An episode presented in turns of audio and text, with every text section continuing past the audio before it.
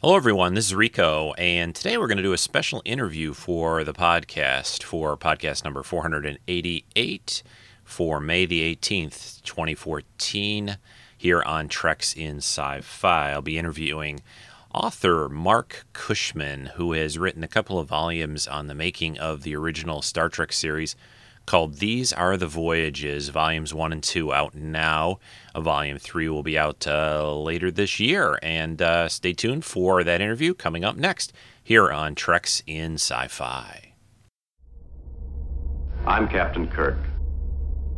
Ladies and gentlemen, may I present the winners of the 74th Annual Hunger Games. We are the men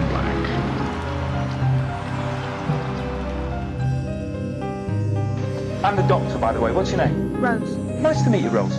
Run for your life.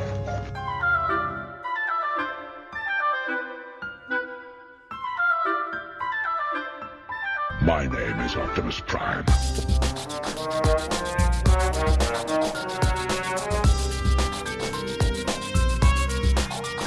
I am the Futus of Borg. Resistance is futile.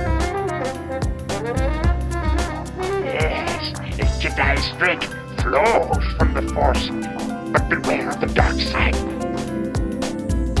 Oh,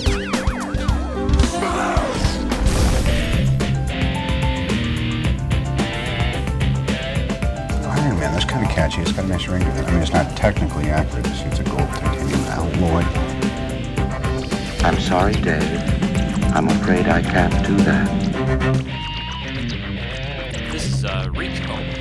You're listening to Treks in Sci Fi.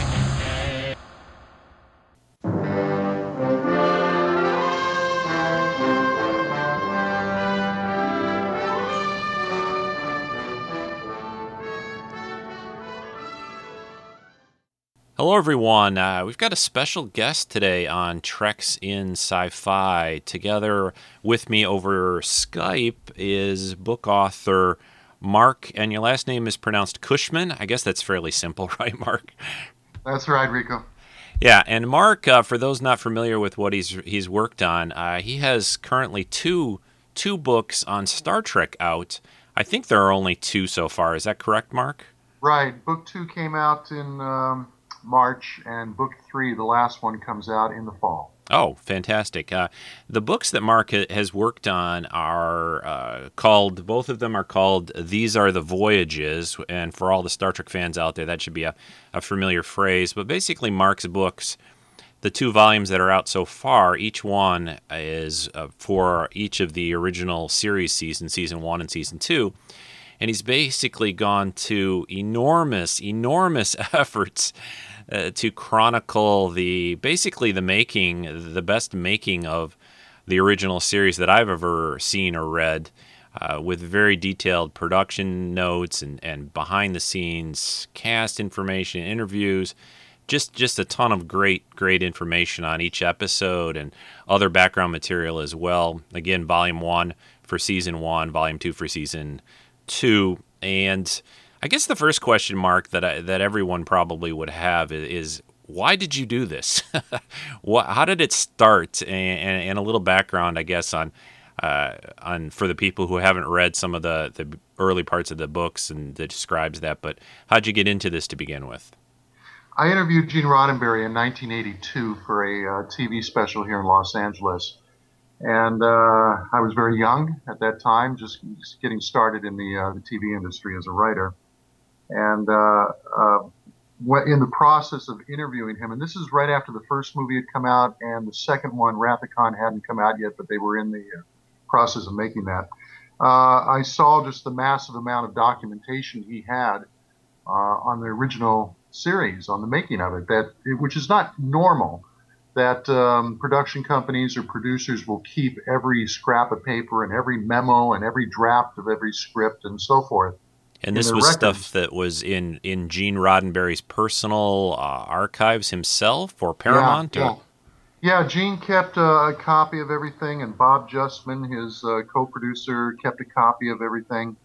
And um, and around that time, uh, both of them donated their collections to the uh, UCLA Special Collections Library. So actually, anybody can look at these things, but you have to make an appointment and come into Los Angeles and go into UCLA and sit there with somebody watching you like a hawk as you turn each page. It's kind of like that scene in Citizen Kane as yeah the guy's going through the Thatcher. and uh, of course papers. all all of this is, is as far as i are, am aware it, it's all physical media you know good old physical paper files uh, onion skin. yeah, yeah, onion, onion skin back in the days. good old typewriter onion skin right Yeah, John John D.F. Black and Mary Black told me Star Trek had the first uh, Xerox machine out of any of the production offices in uh, Paramount, and of course they did the scripts through uh, they mimeographed them. yes But everything else was uh, carbon copy and onion skin paper. wow So it's very delicate, very fragile documents. But all these memos that went back and forth, the production schedules, the um, I even licensed the Nielsen ratings for every episode. So you really get uh, you get to go into each episode that was made for Star Trek and see the writing process, the production process, the ratings, the fan letters that came in, uh, the communications from the network, the reviews from Daily Variety, and things of that nature. now i have So to get to walk through every episode in great detail. yeah i have to ask is it how organized was this material in other words was it like oh here's a file on the Apple episode. Here's a here's a file on the Doomsday Machine. I, I am assuming and guessing it maybe was not that organized, or It, it- is to a certain degree. Um, I, I wish I, I could say absolutely positively uh, no exceptions, but uh, yeah, they have uh, files on each episode okay, that might have six or seven files within the bigger one, uh, all kept in boxes, okay, and thousands of, of documents on each episode. Uh, plus every copy of each script and story outline and all the notes back and forth between the staff members and the network and all these things. wow, Uh, but then they have other files that will include uh, budget reports and ratings and, and correspondences and fan letters. And so those things may, for instance, you said the Apple. A lot of those things may pertain to the Apple, but they're in different areas. okay, So I had to spend six months at, uh, at UCLA going through all this. Now, if I had started these books back in 1982 when Gene Roddenberry invited me to, I could I could have done it as, at his office. So he was actively he was actively had in mind uh, the idea then of, of having some way of archiving into a you know a compendium form one book or multiple books rather Absolutely. than and, and a way to archive all of this. Okay. Absolutely, he and he and Bob Justman both. Now, you know, if, if you're really devoted to TOS, you know that there was a book called The Making of Star Trek that came out in Sure. 1968 Mhm. while the show was still in production. So it doesn't cover the entire series, and it really doesn't go into any detail on individual episodes. It's more about uh, Gene creating the show and the pilots and, Yep. and some of the struggles with NBC. Yeah, I know that And book I well. wanted to, yeah, I wanted to know uh, the thinking behind all the episodes, from the, the great ones to the ones that didn't work. You know, I wanted to know what were they thinking when they decided to do The Way of Eden as a musical. Uh, I wanted to know what went wrong with the alternative factor in season one, which was uh, consistently a very good season, and then suddenly here's this episode right in the middle that just doesn't seem to work. Yeah, it's interesting Uh, you bring I- that one up. I recently, uh, I recently did a podcast. I, I, throughout doing the podcast that I've been running for for a number of years now, I is certain podcasts, certain episodes. It's not all about Star Trek, but I cover uh, pretty regularly a, an individual episode. And I recently did the alternative factor, and your your book wa- was invaluable in providing. And it really, you know, I've I'm someone who grew up on the reruns of the series, and you're absolutely right that that episode always stuck out like almost a little bit of a sore thumb. I mean, there's some cool and interesting things in it, but I'm like, what, what, and and, and what? After I read the uh, excerpt of what you wrote about that, it, it it was like completely eye opening. In other words, it was like, oh well, this makes perfect sense. This guy came in, um, you know, Robert Brown, right? That's his name, right? Who played uh, Lazarus, Well, it was supposed to be John Drew Barrymore. right? And but Robert Brown came in at the He last quit minute during the Yeah. first day of production because the script got gutted Yes. because NBC wanted to take out the interracial relationship that was happening between Lazarus and Lieutenant Masters. So uh, that that character, Lieutenant Masters, was was wasted by the time the script was rewritten. Yeah. These rewrites were going on during the first couple days of production. Uh, so, you know, once, once the network found out that a black actress had been hired, and then they had John Drew Barrymore, who was a very famous white actor, uh, they weren't quite ready for that interracial kiss that was going to happen two years later on Star Trek. Exactly. So yeah. when when when um, Barrymore was sitting in makeup and he saw the new pages for the script, he says, "This isn't what I agreed to do, and this doesn't have the quality that it had before." And so he walked, and they had to scramble to find a replacement, which was Robert Brown, as you just mentioned. But it, it starts a domino effect in Yes, production. When yes. something like that goes wrong, it just creates the domino effect that now everything's going wrong. The entire production gets thrown out of out of whack and uh, and and you see the the results. And what's also interesting, and this is one of the things I wanted to find out in going through all these documents, not just what went wrong, but how did they feel about it. You know, they had just done the week before they they did Arena, which turned out beautifully, and then they do the alternative factor, which doesn't. And how do they feel? And and you read the memos there, and they wanted they wish they could have buried the episode. They didn't want to air it. Mhm. But Yeah. unfortunately, the studio's saying you just spent two hundred thousand dollars making this thing, which would be like uh, one point five million today. Yes. And they said you're you're going to put it on the network because we we have to get our money back or part of it anyway. Yeah, no, that's uh, it, it's it's really interesting. You know, the people who don't really, you know, they're, Uh, you know, I've been into this for a while and, and have read a lot of behind the scenes information on various TV shows and movies. But for people who don't really look at that or, or learn about it a little bit, you know, they'll watch something and they'll go, well, that was good or that was bad, and and it's such a, you know, probably even more these days, I think, than it probably was back then. But there's such collaborative efforts and there's so many things that mm-hmm. happen and and sometimes it works sometimes it doesn't. And uh, Right. you know it's real interesting to to see what these guys thought about what they were doing at the time. I, I, I thought it was really interesting with that going back to that episode in particular you know the involvement of of William Shatner for example you know using didn't he have to use a little influence and and help getting some actors at certain times some of their guests I think Well, he he was the one who recommended Robert Brown. He Right, knew Robert right. Brown. They had done a pilot together a few years earlier, so they're stuck suddenly with their their lead guest star walked out, who was a major guest star, and this was a big part. And it's like, what are we going to do? So they started filming the scenes that didn't involve him as they scrambled to find a replacement. And Shatner said, "What about uh, Robert Brown? I've got his home phone number, and he's good." And uh, so they called up Robert Brown. It was his birthday, and he was in the middle of a birthday party out in Malibu, as you know from reading the book. yeah And and they said, "Come on down. We need to talk to you." So he said, "Well, I guess I can leave for a little bit." So he drives into Desilu. Roddenberry puts his arm around him and starts walking him towards makeup, and he says, "Okay, we're going to put you in makeup. Here's, here's the script. And by the way, I know you live way out in Malibu, so I, I, I rented a uh, room in the motel across the street, and you can stay there for the entire week while we're shooting." And Robert Brown's saying, "Wait, what are you talking about? What script?" And, yeah and he's already got him even- basically uh, you know hired I don't even know this show. yeah Yeah, hold So on, Gene. Am I getting now paid? How much am I getting paid, Gene? Yeah, exactly. Uh, about five grand. yeah, Uh, you know, which would be, um, oh dear, it would be over fifty thousand today. But you think about what actors get paid today for an episode, and fifty thousand is nothing. Yeah, yeah. I mean, you hear about you know people easily being making like a million dollars for big stars, you know, per episode, stuff like that. So, um, so the I, I, let's go back for a little a little bit though, and um, and and give people the, a little bit of background on you and your first associations with Star Trek in terms of, you know, were you a fan growing up? Did you get into it later? I know a little bit about it from I, I've just to let you know, I have not read these books cover to cover. I've skimmed them, but uh, yeah, tell everybody a little bit about what you know, what Star Trek, I guess, when you first were exposed to it, and what you- you know, how you uh, first were um, introduced to the show.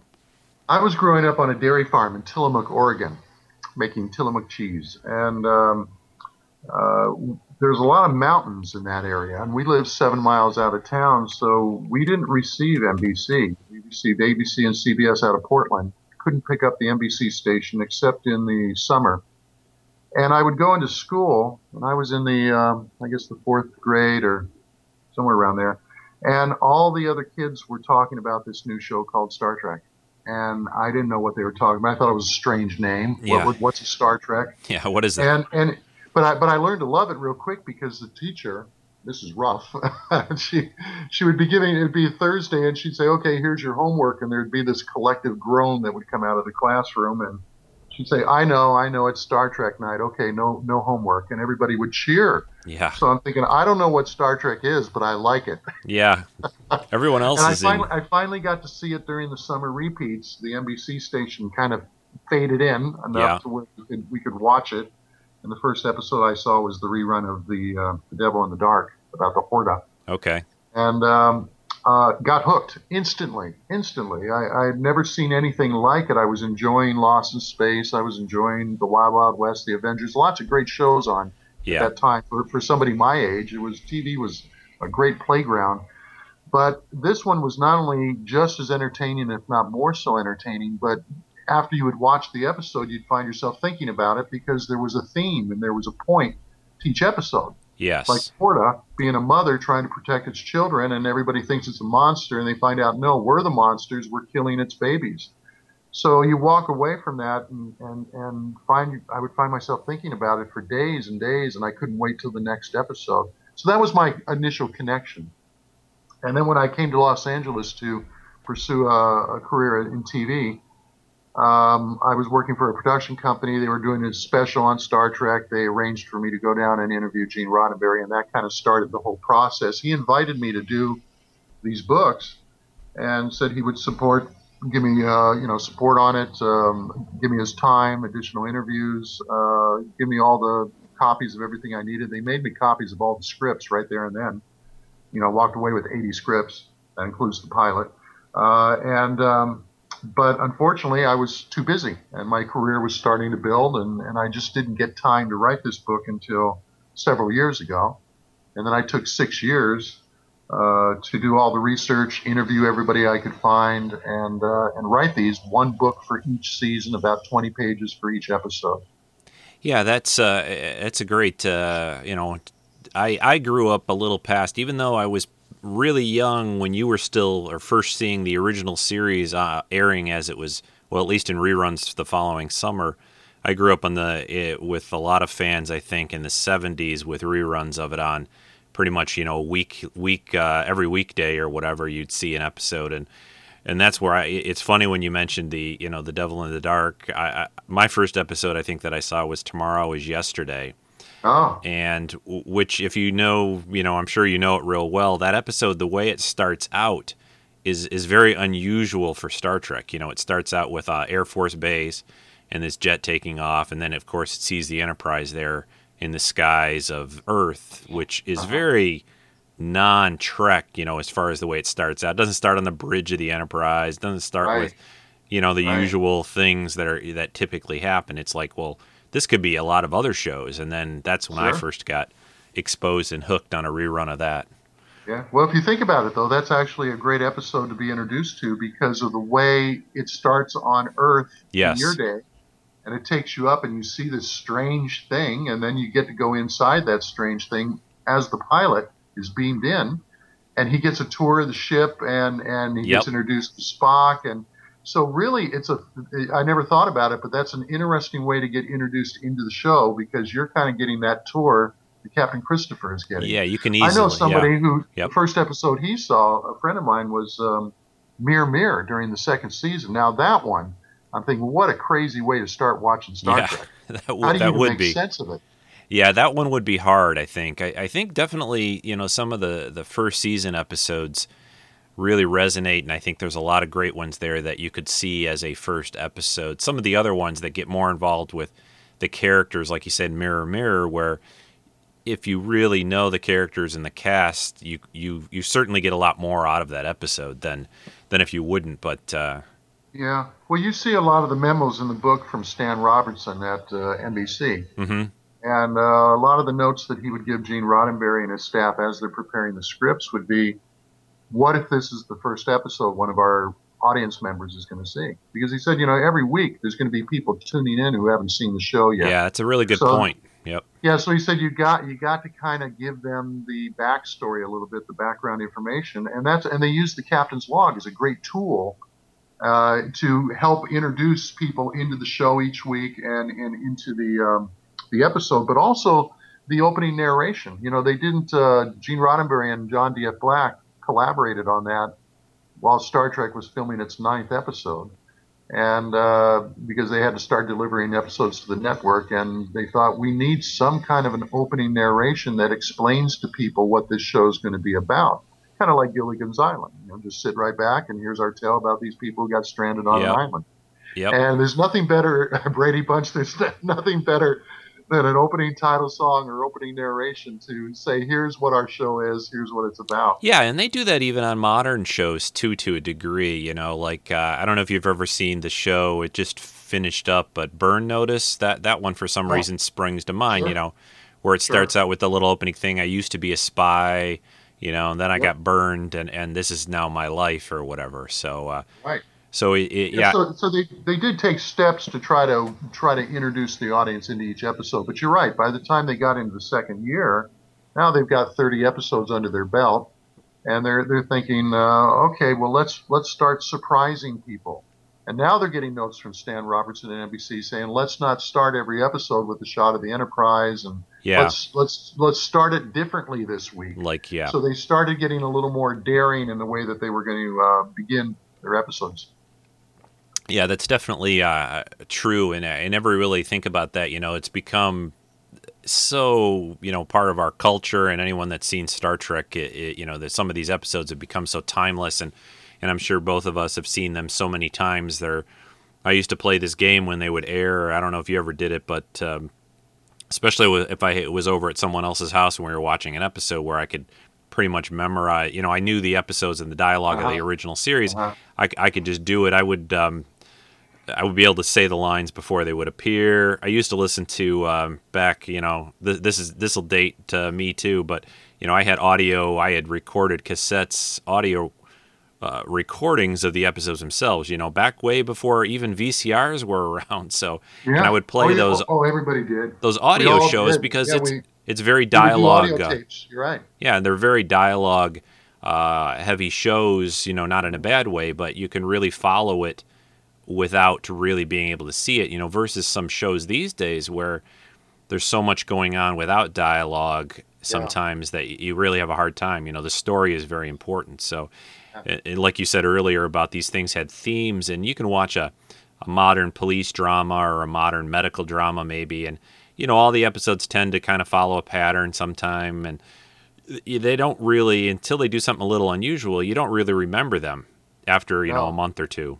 No, you don't. So, but these yeah, it, these are a little it's funny. Um, the, you know, the book the book is a time machine, and and because to really appreciate Star Trek and what they went through and how the episodes were made, I have to take you back in time and place you there in 1964, 65, 66, 67, 68, and 69. It, it, it was in production for five years, so it was a five year mission in that regard, even though it was only on the air for three seasons and and so you have to know what the other shows were, what the budgets were, what kind of currency that translates into today, what was possible, what wasn't possible. For instance, in Star Trek, uh, before Star Trek came on, if you saw Outer Limits or anything that had anything to do with uh, space, uh, one of the few episodes where they would do that, it was always just stationary stars in the background.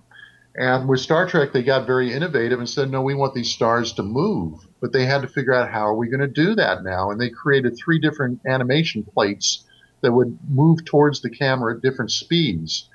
And how are we going to film the Enterprise? Well, they built this miniature, but it's not really a miniature, it's almost 12 feet long.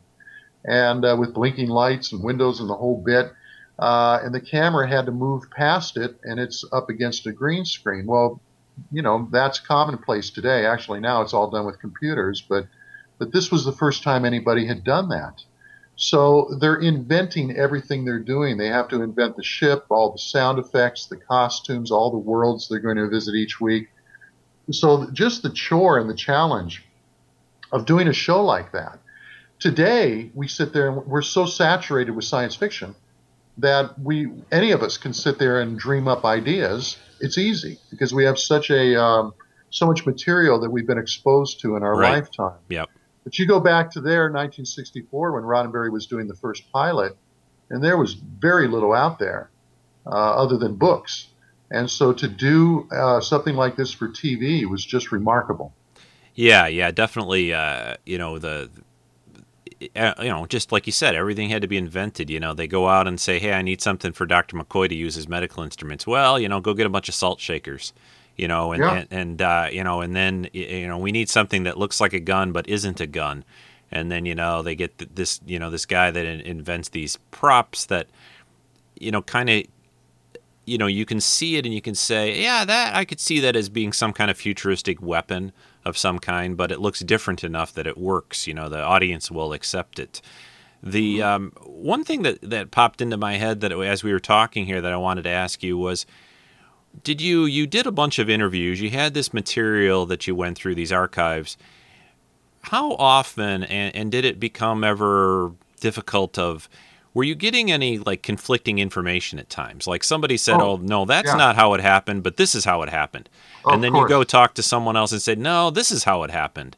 And and how did you how was that? And maybe a couple of examples of some of that uh, that how did you handle that Well, you know, the memory plays tricks. I mean, we're, we're now coming up on uh, more than 45 years ago that this show started. Matter Sure. of fact, uh, we're, we're a couple years away from the 50th anniversary.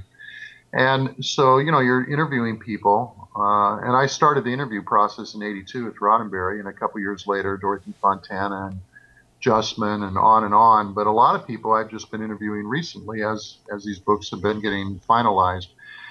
And you're right, you do get uh, people who remember things wrong. But fortunately, I have the base of, um, of all the documents. I know what was shot on what day and Mhm. where and how long it took and how much overtime they went into and if anything happened on the set that day. Nichelle Nichols was driving into the studio and was in a car crash and cut her lip and they had to stitch it from inside so it wouldn't show up in front of the camera and things like that. yeah So so I know everything that's going on on all these particular days and I'll be interviewing somebody and I'll know the days they shot the episode.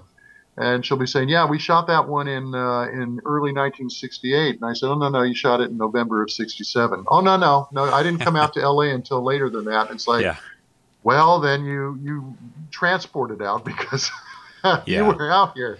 well i couldn't and- remember that i'm i'm you know you know the So- yeah You know what you do to answer your question. What you do is is uh, I don't censor anybody Yeah. in these books. Uh, you know, on the front of the book it says the story Gene Roddenberry and Robert H. Justman wanted you to know. Well, that's something my publisher put at the top of these books, but it's true. Gene and Bob wanted these documents to come out. That's why they saved them all. They knew they were making history. They knew they were doing something that had never been done before. But yet you'll read in the book and you'll read somebody saying something bad about Gene Roddenberry. And and I often think about that. I think, isn't it funny that up on the front of the book it says the story Gene Roddenberry wanted you to know, and then here's somebody saying Gene was no good, or he, he was a bad writer, or his, Yeah. he, his characters made speeches rather than better interaction. But the thing is, is I'm not going to censor anybody. You know, everybody gets to say what they want to say, but it's them saying it. And then I try to find a quote from somebody else that'll maybe counterpoint or balance against it. Sure But at the end of it all, like I don't know if you've read the chapter in book two on on William Shatner, because right around the middle of season two is when a lot of people were starting to complain that he was uh, being too assertive and kind of running the show. Yeah, that that captain title went to his head. You know, as the Yeah. common common people. You know, most people think. Yep. Well, we have a whole chapter of that on the in the book, and that chapter is made up of all these uh, quotes from all these people I interviewed, and maybe about 10, 15 percent of them say bad things about Shatner, and the other eighty-five percent say he was great. He was so entertaining on the set. He was so gracious. He was so wonderful, and on and on and on. So, uh, you know, I'm let I'm giving you. I'm not censoring anybody. I'm not Yeah. slanting it one way or another. I'm, I'm going. Just I'm the facts, the ma'am. Like, naysayers. yeah. yeah, let the naysayers say what they want, but then I'm letting you know what the other people say, and you can see how it balances out, and you can decide for yourself. yeah. Hey, we all have a little good in it, good in us, and we all have a little bad. But Absolutely. you know yeah. what? If 85% of the people you meet love you, uh, I, I guess that makes you a pretty decent person. Yeah, I would agree. And you know what? One thing that I always say, and in this day of the internet, I, I think it's a little tricky, but I always try to tell people, uh, you know, kind of make up your own mind with things, and also to uh, don't necessarily listen to the vocal vocal minority, is the way I like to put it. You know, a lot of times, for example, uh, you'll have uh, somebody will put something up on, you know, online on a forum or Facebook or somewhere and say, well, you know, I, I ran into, you know, this actor at a convention and he were really, they were really rude to me or something like that. And, and but then, you know, 10 other people will say, oh, no, no, I had a good, good interaction with this person. I, I guess my point being, everyone can kind of have a bad day, but don't, don't necessarily think that that's just the way that person always is, you know, or something like that. I always try to be, because everyone, like you said, has good and bad and has good and bad days. And it's, I, I think, uh, you know, these guys were doing some groundbreaking stuff. There was a lot of pressure, obviously. You know, all these shows were going over time, over budget, and and that uh, I think that puts people in a little bit of a pressure cooker too situation. It. Uh, I wanted to also touch on, you know, real brief about uh, maybe name a couple of things that really uh, kind of stand out as maybe surprises to you as you were going through the the research and the material through Trek. Was there was there any particular things either through the interviews or what you found in the documentation that was like, wow, that that I had no idea, or that's not how I heard it before, or anything like that? Constantly, you know, there's so much folklore out there on the internet and in other books and magazine articles, but especially the internet that about, I would say, no exaggeration, probably about 25% of what you read is not true. Yeah. Um, and, and the truth is much more interesting, by the way. Yeah, I would agree. So, yeah, your books are very, very interesting, very compelling. They, they, correct a lot of misinformation. Well, well, one of them, the most startling thing for me, was the ratings. Now, I was around back then. I was very young, but I didn't know anybody who wasn't watching the show. And uh, naturally, I'm thinking of my friends from from school. Sure. And they're my age, and we were all hooked on this show. But our teachers were watching it. Uh, my parents were watching it. My friends' parents were watching it. You know, we'd be, have a block with ten houses on the block, and maybe there would be one or two houses where they're watching something else, and everybody else is watching Star Trek because back then, when it was on the air, you had one TV in most houses. And so, if the teenagers are dying to see something, or the kids want to That's see it, that's what you're watching, right? the parents will go along with it. And and my parents didn't mind because it was a good show. My dad really got into it. So we knew the show was more popular than they were telling us. And I thought, boy, this Nielsen media service must be crazy that they can't even figure out who's watching what. How could they get it so wrong? Yeah, it seems it was like a big shock when yeah. I when I licensed the ratings from Nielsen. They they didn't have it wrong. They they told NBC Star Trek was a hit. They said it's your top rated Thursday night show. And yet NBC said, no, it's not doing well. We want to get rid of it. And so they moved it to Friday nights after trying to cancel it. And then then Nielsen said it's your top rated Friday night show. And yet they tried to cancel it and they got all these letters that came in and marches against NBC. Yep. So they moved it to 10 p.m., which is the death slot, the worst time slot of the week, Friday nights from 10 to 11. And uh, and the ratings are still it was it was averaging a 28% audience share in that time slot, yeah. which is just remarkably good. So we weren't being told the truth. No, no, it was not a, a hit in the sense that it wasn't in the top 10, although it was during the summer of 67. It got into the top 10. Uh, but but the um, but the numbers were very good. If you're winning your time slot, or if you're the top rated show on the network that night, the network does not cancel you. But they kept trying to cancel Star Trek. So then I had to find out why, and I had to have to go through all the letters and the communications yeah. between Gene Roddenberry to find out about the rift between him and NBC. So stuff like that. Now that now to me that's major.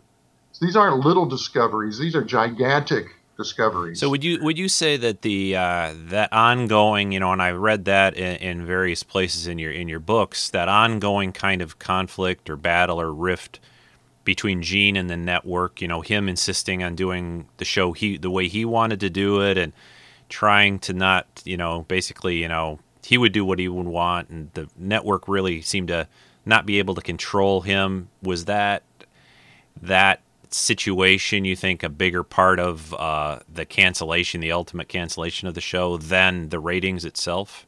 Oh, absolutely. Well, Yeah. the ratings weren't. The ratings really weren't. Uh, back then, you needed to get about a 25% audience share to get picked up, uh, which is a lot. I mean, today any show would give anything to get a 25% audience share. Now, the Well, follow up to that would be if Gene had kind of capitulated or done a lot of what the networks had been asking from different memos that you have read throughout your research, would Mm-hmm. Yeah. Star Trek have been the same show? In other words, was it sort of No, a catch would, wouldn't 22? have, and Yeah. it would have gone for a lot more years. So the ratings were the ratings justified it getting renewed, especially the fact that it was a younger demographic. That show really should have run for 10 years based yeah, on that's its the, ratings. the okay? audience they want to appeal to. Yeah. Yeah, but the problem was what, there were two problems. One is the type of stories that Gene wanted to tell on Star Trek. And again, that's why the books serve as a time machine so you can find out that entertainment shows were not doing stories about Vietnam. They were not doing stories about racism, sexism, religion, not not on this level. Yeah. Not not the type of stories Star Trek was doing or hoo- hookers in space like Mudd's Women. You know, you just didn't do that kind of stuff. You could show a saloon girl on Gunsmoke, you know, Miss Kitty, but she you never alluded. No, she never that- left the bar, you know, anyway. She never went upstairs. Yeah, Yeah. they never alluded to the fact that people were going upstairs to have sex with these women, which is how it really was in the Old West. So it was Sure. all very sanitized. So Star Trek was getting away with telling stories and making statements and making political statements that no other entertainment shows were doing at that time. and wrapping in a nice sci fi wrapper, you know. Yeah, and which wasn't fooling anybody. You know, Roddenberry knew, uh, uh, NBC knew what this story was about, and you know, the Enterprise incident was the Pueblo incident. Balance of Terror was about the Viet Cong coming across the border and Yep. doing attacks, and then going back to the other side, and we couldn't chase them. And so each one of these stories had this message that had to do with what was in the newspapers that day Well, it was very much so the like. network, yeah. the network didn't like this, and they tried to um, uh, stifle him. You know, try Yeah. to control him. You used the word control, which was really big back then, and uh, and he bucked the system. Gene was a rebel. Yeah. Even though he'd been a cop, even though he had been an Air Force pilot, he really was a rebel in the sense that he marched to his own drum. He did not he did not want anybody telling him what to do. And he was very disrespectful to the network people in his letters, which you see in the book, in Yeah. the meetings. Uh, and and so NBC just you know when you treat a network that way, they're they're going to say we're getting rid of you, and we don't care how popular your show is. We can't guarantee a hit, but we can guarantee a failure. We're going to move your show to the worst time slots we got, and we're going to disassociate the audience, and we're going to cancel you, and that's it. And and that, so that's how it works. That's the TV game.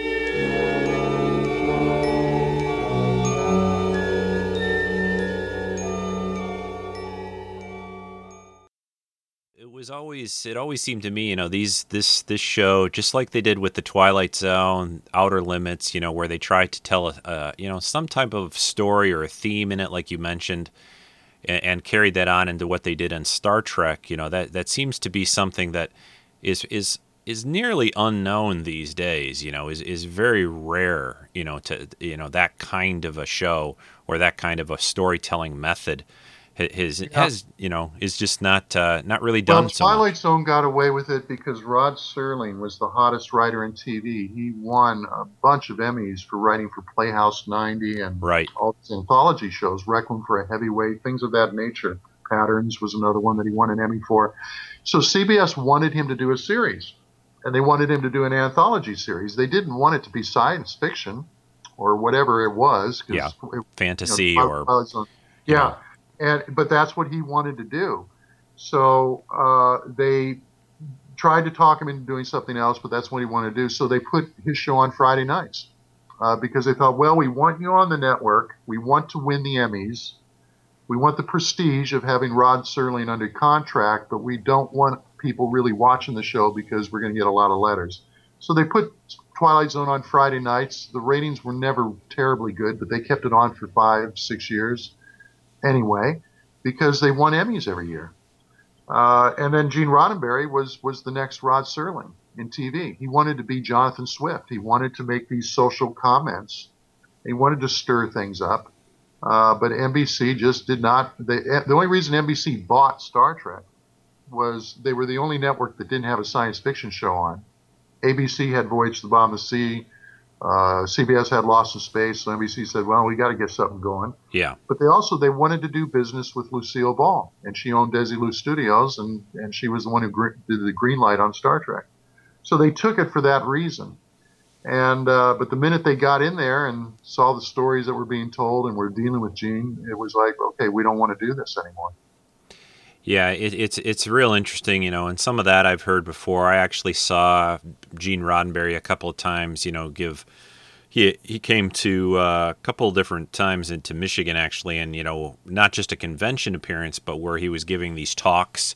There was a period of time where he was going around the country doing that. It, I, I want to say in the 80s, late 80s to early '90s, perhaps, but. Uh, right.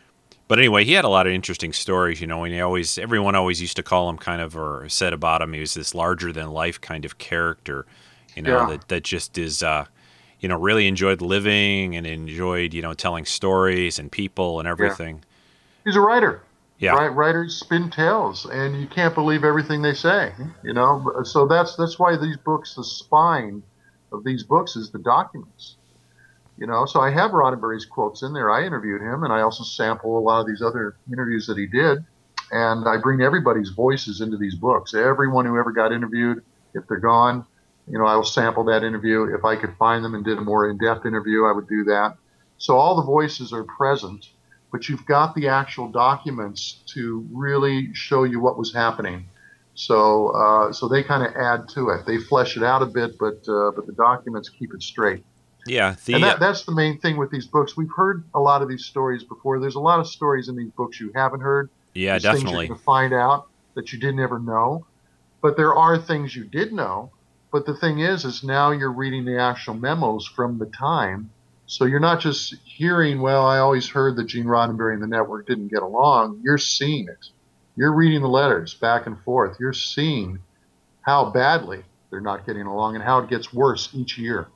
Yeah, and it, it's it's really interesting. I think anyone who goes into this, you know, is, thinks about going into any kind of a career in, in, in the field.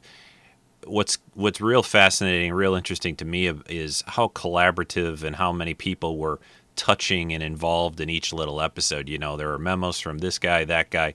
You know, the stories, the writing, you know, the scripts of how many different people. I can understand Gene's reluctance sometimes to, you know, like, you know, it's writing eh, on a collaborative effort, you know, where you write a story and you think you've got a good script and here it is, and then like you got ten other people looking at it and saying, well, you know.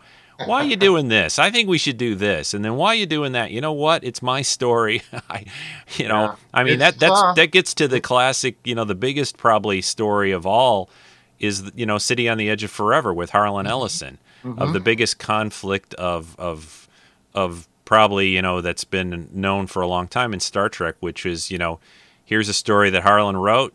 They you know they changed quite a bit of it, and that this is what they're going to do. And I, I can understand everybody's viewpoint on it, I guess, in a way. I mean, what was your take on that whole episode and, and situation? Well, you know, Harlan uh, wrote a great Outer Limits, and he had written other great Outer Limits. And City on the Edge of Forever would have been a, just a fantastic episode of the Outer Limits, an anthology series, which uh, you know, with all new characters.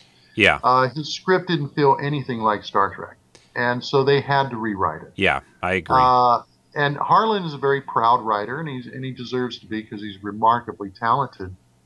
So you know he's not going to appreciate anybody rewriting his script, but they couldn't have done it the way it was written because Kirk didn't sound like Kirk, Spock didn't sound like Spock. It wasn't really about the main characters. It was so it's it's uh, you know, and you got the network wanting changes and things of that nature, and then you got budget, and he was wrote a script that they just couldn't have afforded. It turned out that was the most expensive episode they ever made anyway. But but uh, if they hadn't rewritten it, they couldn't have afforded to do it at all. Yeah, So now you hear Harlan because I interviewed him. You hear Dorothy. I interviewed her, and she did one of the drafts. And Gene talks about it, and uh, Gene Coon talks about it, and on and on. But um, uh, but you also find out who wrote what now in that chapter. right. What piece and, of uh, it? Yep. Yeah, and I, I think uh, they're both excellent. I think Harlan's script is excellent, and I think the one that was written by um, uh, Dorothy and the two Genes is excellent as well. Um, they're just very different, Yeah, it and they a very both won awards. very the, tricky, Harlan's uh, version won the uh, Writers Guild Award, and the um, uh, the, the official Star Trek version won the Hugo Award. right. So they they both won awards, and, and rightfully so. Yeah, it's a very uh, good point about you know he he basically you're exactly right. He wrote a a story that could have been about any anyone else. It wasn't really a Star Trek specific story. You could have slipped in anybody else into those roles and characters, and it would have been just fine. So the You uh, asked me, Rico, a, a few minutes back or several minutes back about uh, some of the things that surprised me. yeah, exactly Uh, right. the well, ratings you know, was I, I mentioned the ratings, but I'll tell you a few other things real quick because we you just touched on one. Is that uh, it, I was really surprised to find out how much Gene Roddenberry, Gene Coon, and Dorothy Fontana and Fred Freiberger uh, and Arthur Singer, uh, how much of the rewriting they did. Uh, the fact that the first 13 episodes of Star Trek, which Gene produced, um, you know, 60, 70 percent of the dialogue, and, all, and most of those came from Gene Roddenberry's typewriter, not from the person whose name is on the screen. yep. Um, and uh, or or John D.F. Black uh, did the final drafts of uh, Miri and Mudd's Women without credit, and Gene did Corbomite Maneuver and Balance of Terror and, and a bunch of others. And then Gene Coon comes in, and now he's rewriting all the scripts and, and splitting up the work with Dorothy Fontana, who was promoted at that point to be script consultant. And then the same thing during the third year with Fred Freiberger and Art Singer. They're rewriting these things so much because they know how the characters talk. And the freelancers, most of them, are not getting it right. So I, I found that very interesting to find out who was doing the work Yeah. in that respect. Yeah. I found it very interesting on the production end. Uh, we, I talked a minute ago about the special effects and how they had to invent everything and just the effort that they had to go through. That it would take all day just to shoot one flyby of the Enterprise, and if there was a jiggle in the camera, the whole thing was lost. I was fascinated, Rico, in, in reading about how they did the, the split screens. So you could have two Kirks on camera talking to each other in What Are Little Girls Made Of, or The Enemy Within, or, or so forth. And today, you know, I've shot the, I've directed a few things where we did split screen, and, and, and it's a piece of cake in a computer.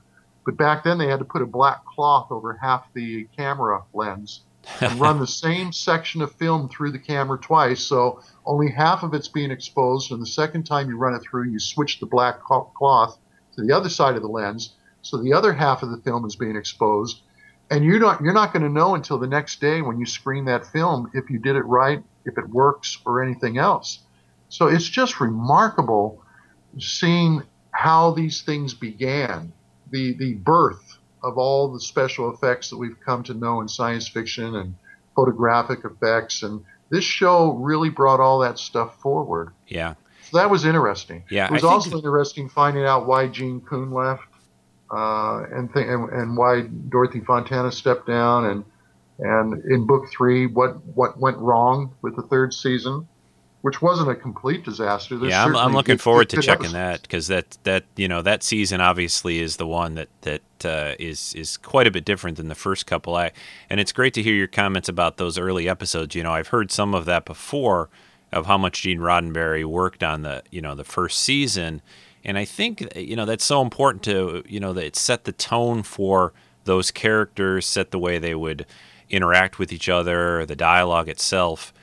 I wonder if some of the you know why it was rewritten is that some of the you know these outside freelancers that were coming in really didn't know the show.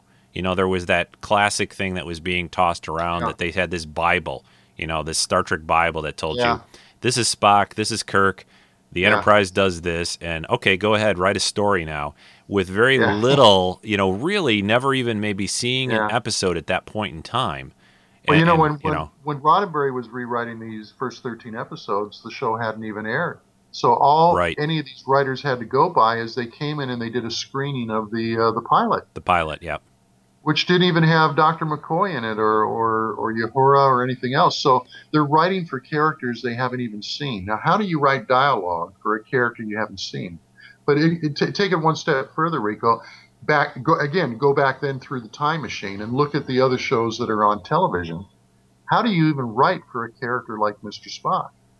You know, there's nobody like him on television. Yes. Uh, so again, today it's it's easier because we've been so exposed to science fiction. Back then, you weren't. So these writers are coming in, and they're good writers, and they've written for westerns and and, and courtroom dramas and medical dramas and police shows, and and now they're being told to write a script about a spaceship and, and a Vulcan and this dynamic captain who's kind of like a Horatio Hornblower. He's he's a leader, but he's got certain insecurities that he keeps hidden. And so each one of these characters had such a unique voice that these freelancers had trouble. Now, as the show progressed, it got easier for the freelancers because now they had seen more episodes. But even still, even in the third year, there it was a pretty heavy dialogue rewrite on most of these scripts. Yeah, the uh, I, I got a couple last things, and we'll probably wrap things up in the next five five ten minutes. But uh, for, first off, uh, have you how how much have you seen the you know the later Treks and are is it, or the original series? Uh, I'm guessing still probably your favorite of of them. And of the original series, would you maybe pick a couple of episodes that you feel are are, are your favorites, and maybe mm-hmm. something mm-hmm. that that after you read some research on it, this is probably multi question, but mm-hmm. maybe an original series episode that you've become more appreciative of after you did your your research. Yeah.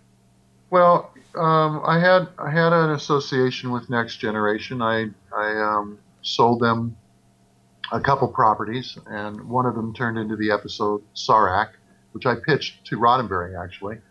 And uh, so I was involved with that show okay. for for a little bit. Uh, wasn't a big fan of Next Generation because when I was there, that was the first couple years. Th- that show got cooking after like the third season. Yeah.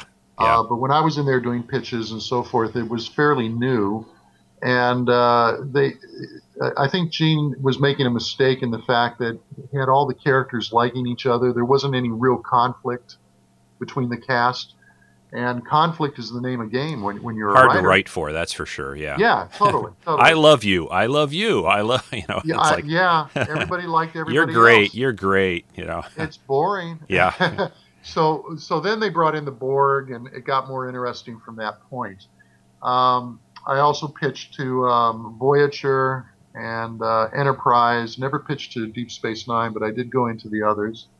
Um, and so I, I, so I was around for all mm-hmm. that stuff. Okay. Uh, I like these this new movie series. I, I, like the two movies that have come out. Okay, that's a good yeah, that's a good thing too. I, I've enjoyed them too. They're they're different. They're not you know they're not the way Star Trek has been in a way, but I think they're they're fun to watch, and I think they have the the characters pretty well there.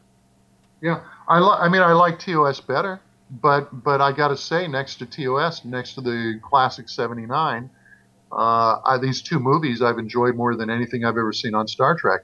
Uh, they're, they're they're typical of, of the way action movies are done today. They're a little too fast paced. They're a little too cheeky dialogue. They're a little too unrealistic in the fact that Spock's having to fight with this this guy and he's yeah. getting thrown, you know, for, against against a wall with such force, and yet he comes back fighting instead of having every bone in his body broken. So that so you have to suspend belief on a lot of this stuff. Yeah. But having said that, it's damn entertaining. Yeah. Uh, I enjoyed a lot of episodes of Next Generation after they brought in the Borg and after they started really making that show more interesting. Uh, I love the uh, Trials and Tribble-ations episode of Deep Space Nine. I thought that was so clever the yeah, way they tied it slick. into the Trouble with yeah. Tribbles. So no, I've I've been sampling Star Trek all along, and I yeah. and I love all the different Star Treks. But the one that just really got under my skin was TOS, absolutely, because I think it's the best. Um, you know, it was the first, and that's always important. It's the one that started it all. But I think it's the best because the characters were the most interesting. They were the best defined, the most unique, and it had great conflict between the characters. So, uh, and I and also it was action adventure, where uh, a lot of the other ones, except for the new movies, have a slower pace to them. They're more intellectual. I always found uh, it a little, like, a little. One of the things I like about it so much is that it feels, and I think a lot of it's because they were inventing so much. Is it feels kind of new and fresh and raw, where you know. Oh. The you know TNG, even though I enjoy TNG quite a bit and, and love you know that cast and those characters, and it did definitely get cooking season three, four, and on, but a little too comfy sometimes on that ship. Everything looked a little oh, totally. too, you know. And and you know, for instance, um, you know, it, it, everything is so easy. I'm just going to touch my my little uh, chest here, and that's my communicator built in my shirt, and I'm going to reach the ship instantly and everything else. But with Kirk, you know, you can take away his communicator, and he has no way of calling the ship. You know, or somebody can throw his communicator on the ground and it breaks and he can't call the ship. It was just in the original show, they they were on their own more. By the time you get into the later series, the, the universe is so populated, the technology is so advanced that you don't really have the man against the elements as much as you did in the first series. Mhm, So yeah. that, that's one of the another reason why I like the first series. You asked what a couple of my favorite episodes were. Um, Yeah, definitely. Yeah.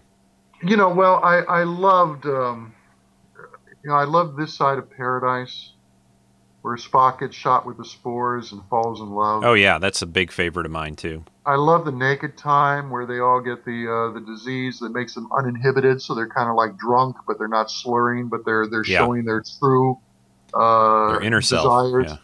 Yeah, and Kirk admits that he loves the ship and, and everything. I mean, see, see, that's great character stuff. You would never see Picard do that, Yeah.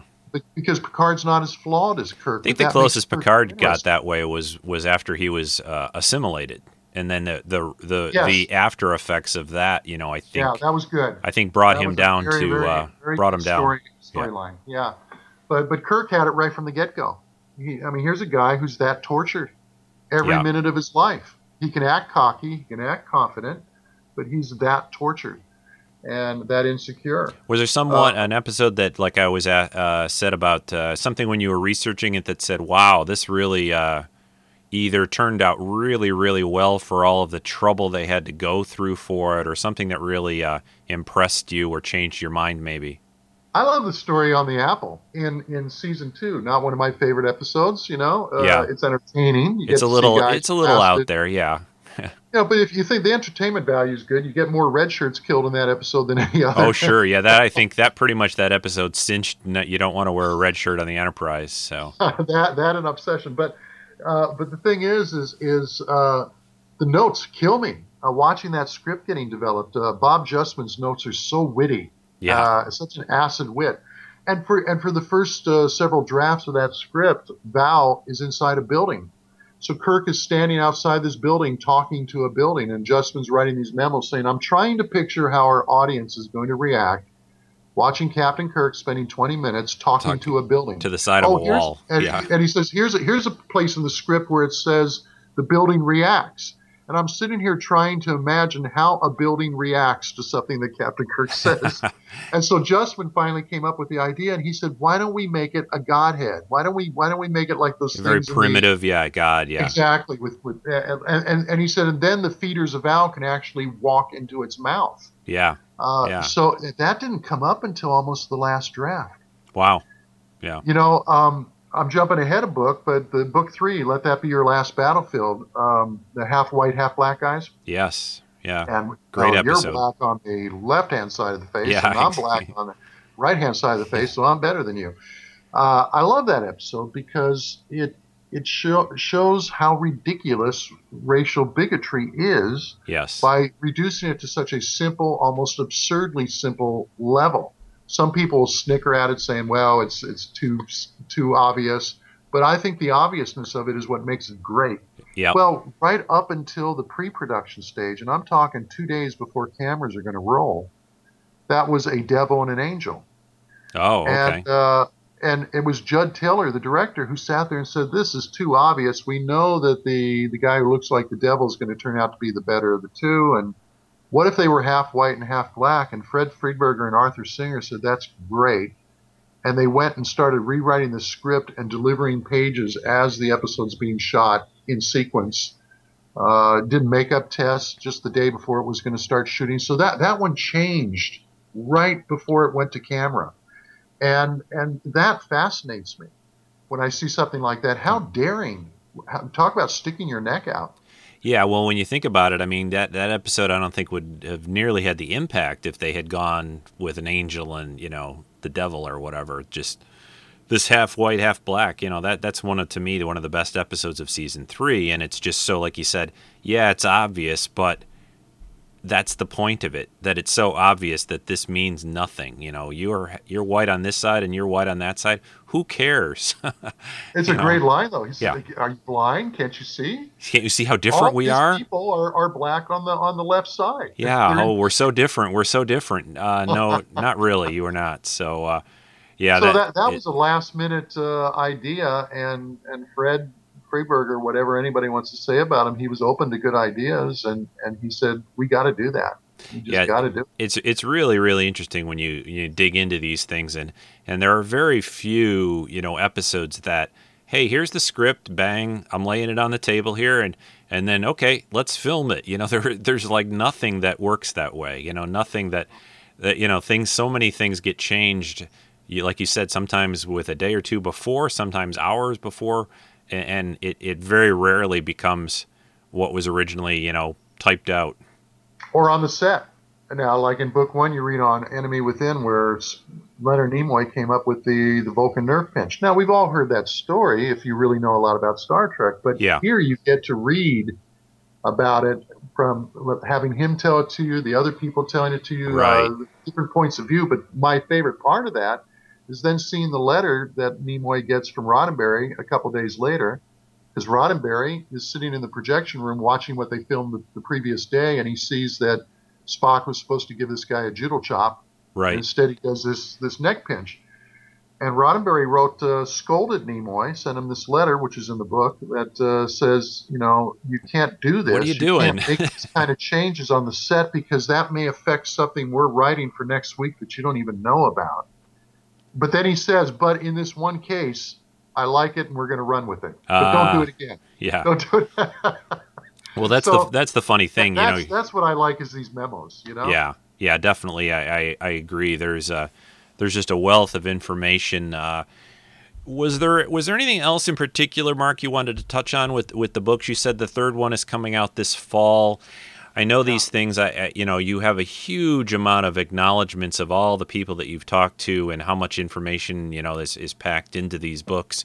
You know, one thing. Um, besides some you know last comments from you that I've always I've always dreamed of if I if I was given like here's a whole pile of money Rico make something make do whatever you want and you can get uh, you know let's just say you can get permission from CBS or Paramount I've always liked or or liked the idea of I would love to see someday a let's call it a 4-hour miniseries or or maybe a little longer and a a making of Trek. And I don't mean like people talking in interviews. I mean actually doing a a you know telefilm or a four hour miniseries of let's hire some young actors, let's build some sets, and then show what it was like, and, and you know using what what you've found in these archives. I would you know that would be my dream project. You know they've done that before with other things, old shows or Sure. or some points in history where they've they've done making of. But I just always thought that would be a fascinating thing to watch if they could do You're it right. right. You're right. Because look, it's it, it- the reason I chose Star Trek, uh, besides liking Star Trek, but you know, I did a book on I Spy, a TV show called I Spy several Yeah, years ago. yeah. And, Robert and Culp, sa- same Cosby. template, um, because that show was the first one to put a white and a black together on network TV on equal Yep. status and even show them sleeping in the same motel room together. Oh my using the same goodness! Oh, but you're black on this side and I'm white on this side. and this was really risque for 1965. Uh, Yeah. NBC was afraid a lot of the Southern Even married people didn't sleep in, in the same so bed. I like I like writing about shows that change the world, and that show opened up the floodgates to interracial casting, as did Star Trek one year later. And look at all the innovations that have come out of Star Trek and Sure. and uh, you know cell phone and all these things. You know, so I like writing about the power of TV and shows that can change the world.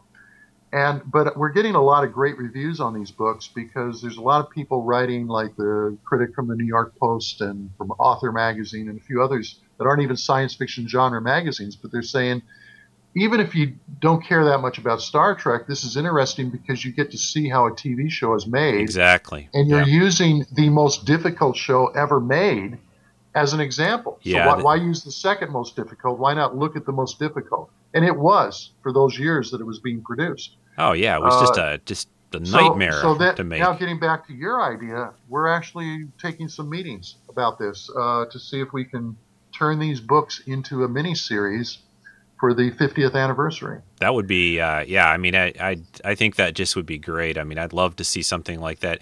Do you know an old uh, story? There was a, there have been these books that are published. I think it was called originally. The series was called like Star Trek New Voyages.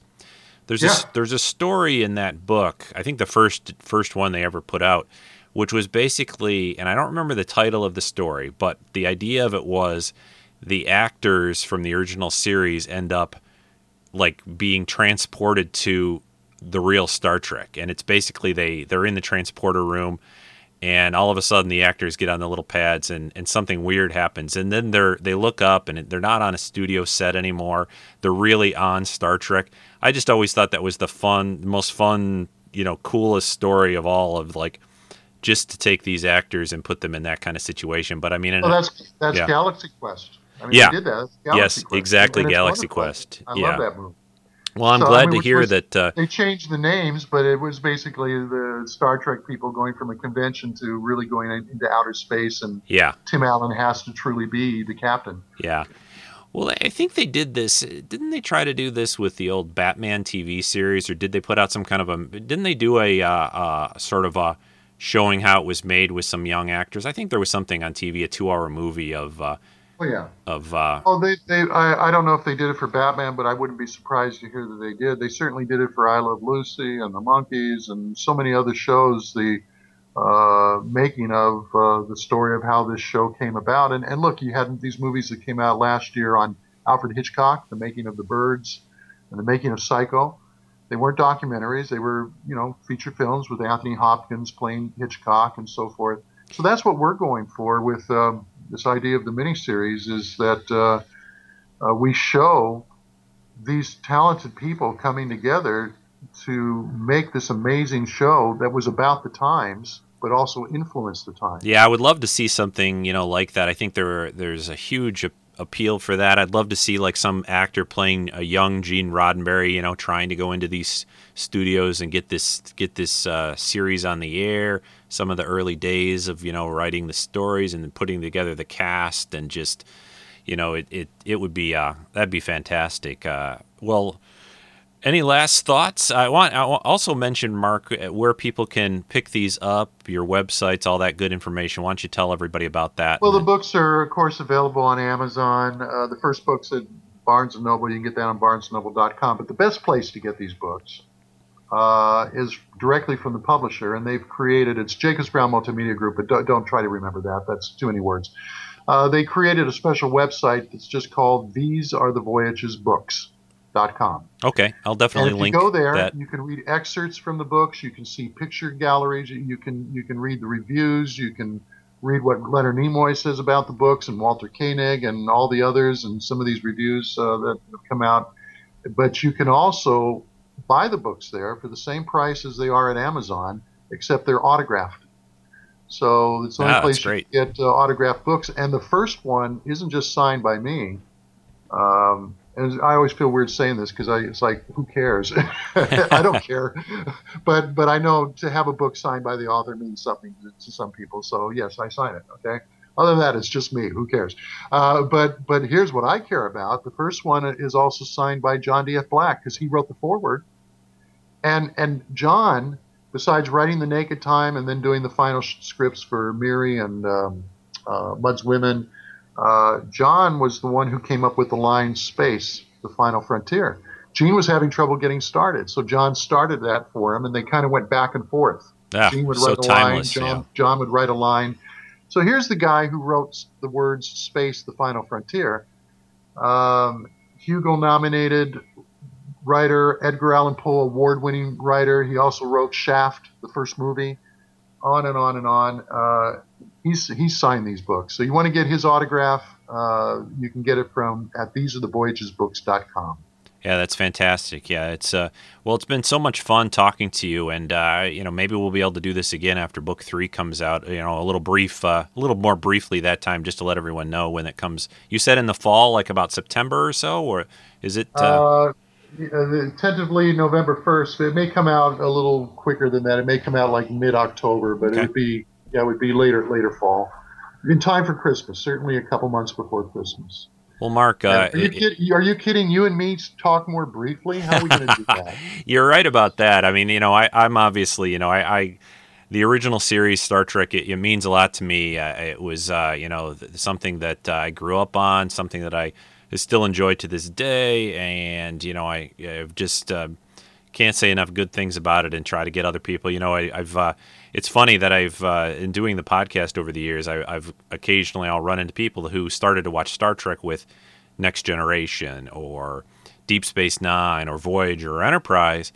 And you know eventually I get them around to going back and watching the where it, where it all began. And, and and almost you know without you know question or without any exceptions they go wow you know I know there's styrofoam rocks and the, these guys you know sometimes the toupee doesn't quite look right but these are good stories you know they always yeah. say boy these are you know like they're just they're just timeless and uh, it, it's just uh, it's just great to be able to go back and, and look at how this all came together isn't it fun also reading uh, about where the stories came from? Hear, hearing the writers or Roddenberry or whoever saying this this is why we did this particular story. Yeah. That that that see because I'm a writer, so I'm I'm very interested in that type of stuff. But obviously, the books also are about the productions and the ratings and the letters and the reviews and everything else that was happening around there. But I but I love hearing the origin of these stories I can't wait for you to read book three so you can find out the origin of the story for Spock's brain. oh my gosh! and if you, if you want to say what were they thinking, well, uh, it's kind of interesting. I can't wait, wait to read that one, and I can't wait, wait to read the one on the way to Eden too. Both of them, and uh, and even the last one, Turnabout Intruder, with uh, you know no women captains. I mean, like you know, probably yeah. probably that the maybe the episode that sticks out like a sore thumb a little bit on, on Star Trek's record there that you know what what where was that coming from so uh, but we'll it's leave interesting to, yeah. it's interesting to find out and you know that doesn't excuse it you know I mean, yeah. I mean you know we can say why the alternative factor didn't work or why and the children shall lead doesn't quite work or or way to eden um, but uh, or spock's brain which from a production point of view is a, a good looking episode but the the story and especially the last part of the, that story so you you know, but you still want to know. You want to, or I do anyway. I, yeah. I want to know. But what, what? Come on, that was written by Gene Coon, one of their best writers and former producer. So Gene, uh, you know, how could you do The Devil in the Dark and Arena and Metamorphosis, and then you turned around and did Spock's brain? What what was going on in your head? What happened to your brain? brain in brain. What yeah, is brain? Yeah, yeah. What happened to your brain? And and but you know what? When you find out and when you read about it, and you're going to go, okay, I get it. That's valid. Uh, it just didn't work. Yeah. You know, sometimes it doesn't work, but they never approached an episode without a validity as far as what they were trying to say, what they were trying to accomplish, trying to do something a little different than last week, but trying to make a point and trying to take some big headline out of the newspaper. So it, it was always, they never got lazy, but sometimes it just doesn't come together. Yep. But you know what? Here's here's the thing. If if you don't take chances, if you say, okay, arena worked, so you know what? We're going to do arena every week. Every week we're going to have the Enterprise chasing another ship, and and Kirk's going to have to go down to the planet and fight the monster. You know, it gets pretty boring. Yeah, well, that's so, what's great about the series, you know, is that uh, you know, especially the original series. I think it, it, it just every episode was was something new and unique. They were all you know pulling something out new each time you know. So it's yeah. uh, and in doing that, you're taking the chance that occasionally you're going to fall on your face. Yep. You can't. You know, uh, so, there's a phrase or a quote, isn't there? Something like you know, big risks or something. You know, you can't uh, win big or, or or something like that. I don't know what what it is, but it's go big or go home. I think is what I'm trying to say. so God bless them for trying. You know, there's a couple Twilight Zones out there that just don't work during the marathons. It's like, oh God, oh, not this one. Yeah, every this series has got to. You know, you've got to to have but, great, but, you know, to have great great stuff, you got to have some bad stuff too. It, yeah. It's just the way that that thing goes. So uh, you got to you got to take a chance, and you got to you got to gamble, and and look at ninety percent of the time the dice came up right for them. Definitely. So yep. That, well, that's a pretty good track record. Just hang on the line for a minute, Marc. But I'm going to yeah. sign us off here, and I, I just want to thank. Uh, author Marc Cushman for being with me today on this great conversation talking about uh, his two volumes, soon to be three volumes of These Are the Voyages, basically the the making of in in inordinate and amazing and time state you know just i i I, I just uh, you know my hat is off to you about all the research that went into this because it's uh, it's really fascinating great stuff for for fans like myself so thanks very Thank much you. Marc You betcha. It's been fun. Transfer of data is complete. Well, folks, I want to thank again uh, Marc Cushman for taking time uh, to do this interview uh, with me and talk about his amazing books. These are the voyages uh, for TOS. Uh, You know, if you're a fan of Trek, if you're a fan of how it all started, how the episodes were put together, these books are, are a must buy. I can't recommend them enough. So much research, so much great content, so many great pictures and, and references. The uh, place to go for these, again, I'll put links in the podcast notes for this week, but go over to thesearethevoyagesbooks.com. They also have a Facebook uh, group or page uh, over at facebook.com slash these are the voyages. And again, I'll link all that in the podcast notes. So thanks, Marc, again. Uh, I hope to talk to you again, maybe after uh, the third season book comes out. Uh, next weekend on Treks and Sci-Fi, I'll be covering the annual Motor City Comic Con that I've been going to for a number of years.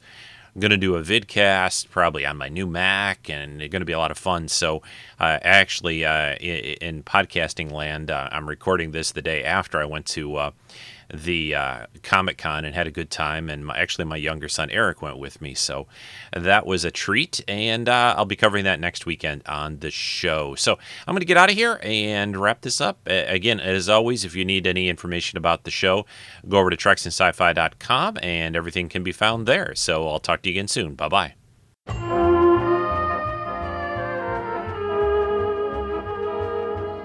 This has been a Rick Dosty production.